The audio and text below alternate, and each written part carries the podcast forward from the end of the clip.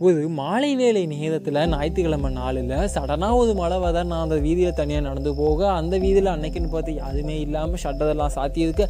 சரிடான மலைக்கு போய் ஒதுங்கி நிற்கும் போது மழை ஜோன்னு பெய்யும் போது கையில் ஃபோன் இல்லாமல் மலையை ஃபோட்டோ எடுக்க முடியாமல் ஒரு ஏக்கத்தோடு அப்படியே நின்றுட்டு இருக்கும்போது நம்மளை அறியாமலே நமக்குள்ள ஒரு இசை அப்படியே இசை புயல் ஏ ரகுமான் இளையராஜாலாம் அப்படியே நம்ம பேக்ரவுண்டில் ஓடிக்கிட்டு இருக்கு. நம்ம மலையை ரசிச்சிட்டு இருக்க.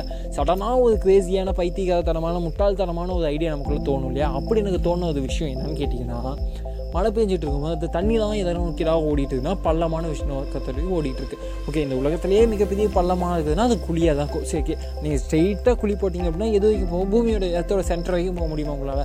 ஓகே ஃபைன் அப்போ பூமியோட எத்தோட சென்டரில் என்ன இருக்குது நெருப்பு இருக்குது அஃப்கோர்ஸ் எல்லாருக்கும் தெரியும் நெருப்பு இருக்குது அப்போது இந்த தண்ணி எல்லாமே அந்த நெருப்பை வந்து அடையாததுக்கு தான் முயற்சி பண்ணிகிட்டு இருக்கோம்னு எனக்கு தோணுச்சு. என்னடா சொல்கிறேன் ஆமாம் பூமியோட மையத்தில் இருக்கிறது நெருப்பு. தண்ணி பள்ளத்தை நோக்கி ஓடுது.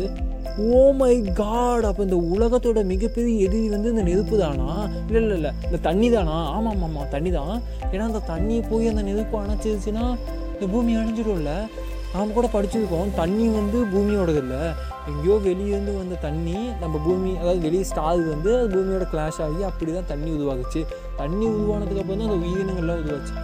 ஓ இப்போ புரியுது. இந்த தண்ணியோட நோக்கம் தான் இப்போ எப்படி சோழர்களுக்கு வந்து பாண்டியர்கள் எதிரி அப்படின்னா அப்போ வந்து இந்த பூமியோட மிகப்பெரிய எதிரி வந்து தண்ணி தானா அந்த மாதிரி ஒரு கிரேசியான ஐடியா எனக்கு தோணுச்சு. என்ன சொல்கிற பைத்தியகாதனமாங்க எஸ் ஆமாம் பைத்தியகாதனமாக தான் இருக்குது என்ன பண்ணுறது தோணுது. யா தோணுது.